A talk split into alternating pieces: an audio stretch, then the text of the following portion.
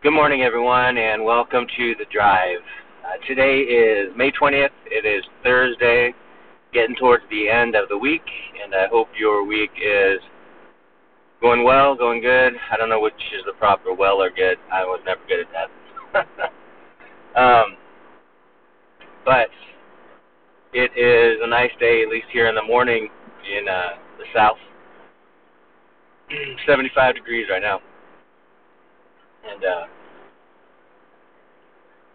God is good. He's still on the throne.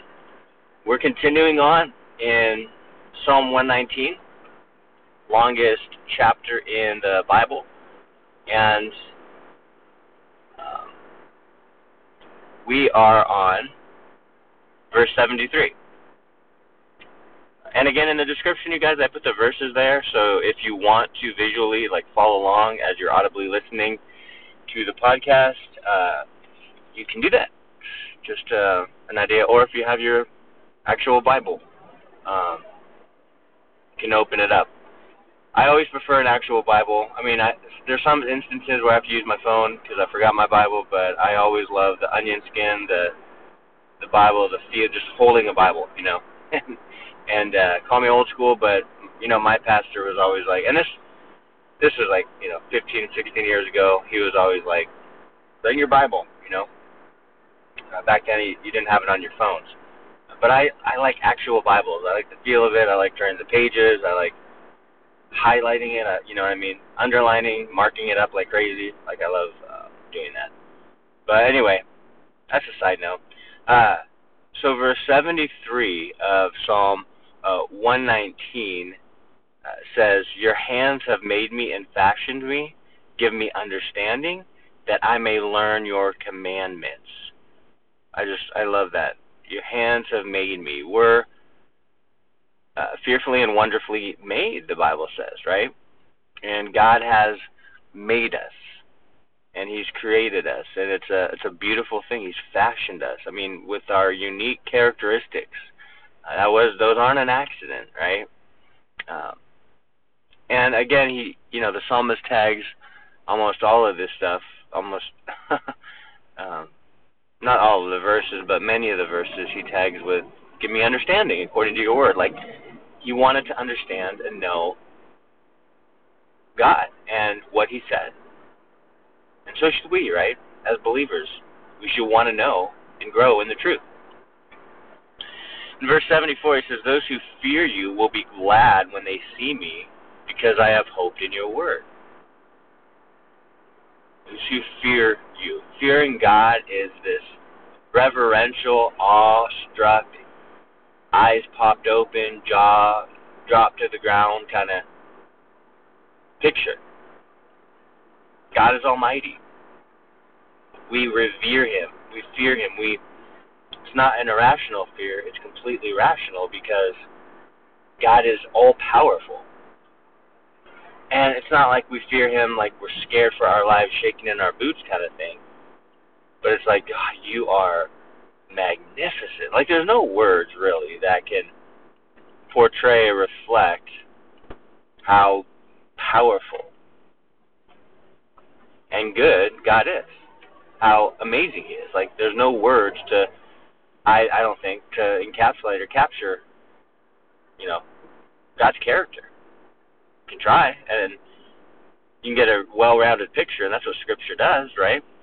Scripture gives us a well-rounded picture of who God is and of how God is, and it's a beautiful thing. But He says, "I hope in Your Word."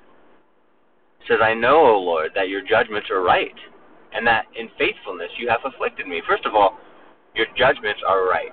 I love that. He says, I know, I know your judgments are right. He doesn't say, Well, I don't agree with you here, Lord.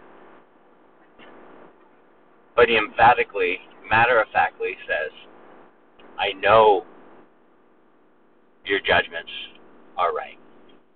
Do you know that? Do you know that God is a just judge that everything he does is just perfectly? I know your judgments are right. I love that. That is faith, right?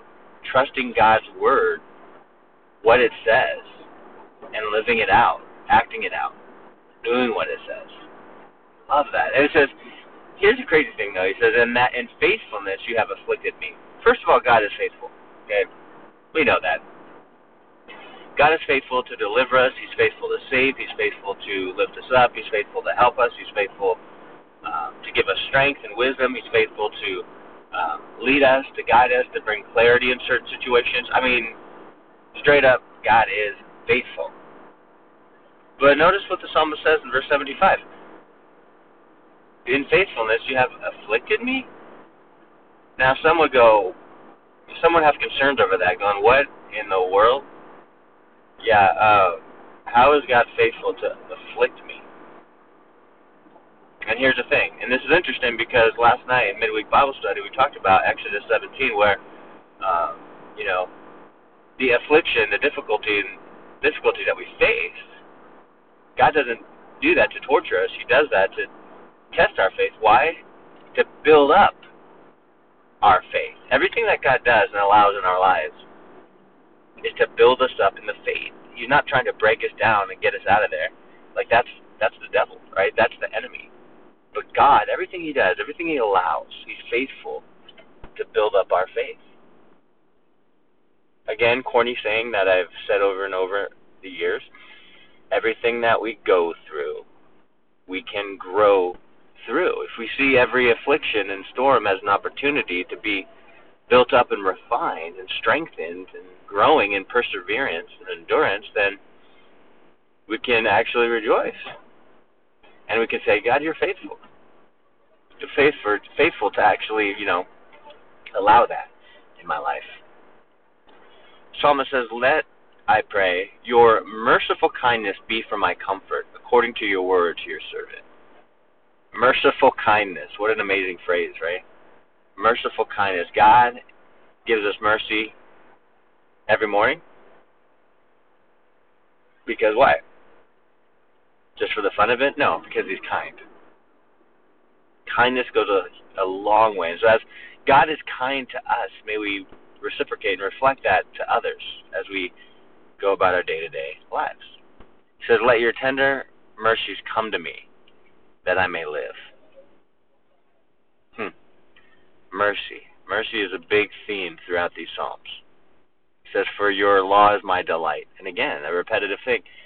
My delight. Your word is my delight. Can we say that today? Can we say, Man, I love God's word. I'm so thankful for it.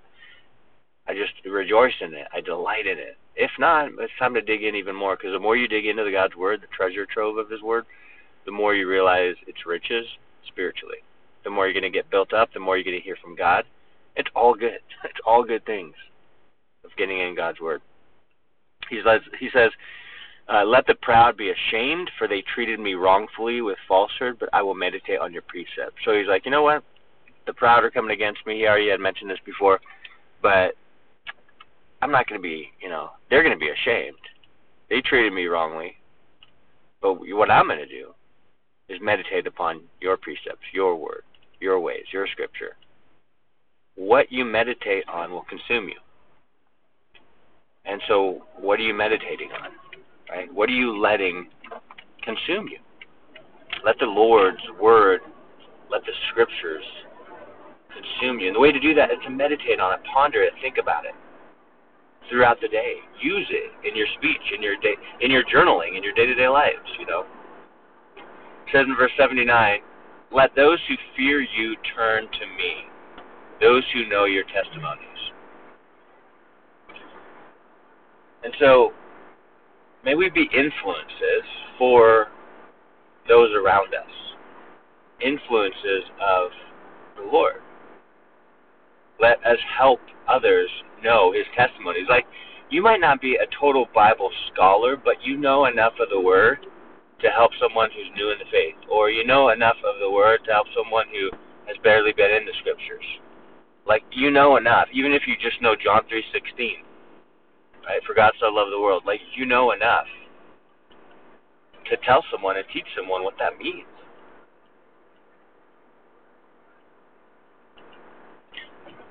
Last verse, 80.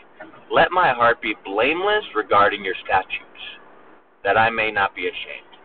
Let my heart be blameless regarding your statutes. Now, our goal should be by God's strength through the Holy Spirit keep to keep God's word, to follow what it says. Now, I always have to qualify this because there are times where we mess up. There are times where we drift away. There are times where instead of, you know, depending and going deeper in God's word, we stay surface level and make our own decisions without his leading through his word and things kind of mess up. And we go, oh, oops, I got, I got to go back. To now there are those times. I'm not saying that's okay, but I'm saying we're not perfect. That we can't perfectly keep His word. There are uh, doctrines out there who uh, teach sinless perfection. Like I perfectly keep God's word every single day, all the time. I do not mess up. Well, that's not true at all. You know, I know that because we're human and we have this one life and we're all imperfect, but we are being perfected, and we're not going to actually be completely perfected until that day we're with the Lord in heaven. So if you're here on earth, you're to mess up. You know, you're to have faults. You're to fail here and there. But our goal, our motivation, our passion should be to keep God's word, to be blameless regarding it. In other words, see what it says and do what it says. And have grace, you know. God, remember, the psalmist wasn't like, be rigid. God is rigid. He's wrathful. You mess up once, boom, taken out. Uh, not at all. That's not our God. We already read, uh, out of all these 80 verses we went over, that God is merciful. Over and over he says, He is merciful. He recognizes that. Praise God. But that shouldn't stop us from desiring to follow in God's ways, be in His will, and follow His word, right? That's what we get to do. He's faithful. So may we be faithful. God bless you guys, and have an amazing Thursday.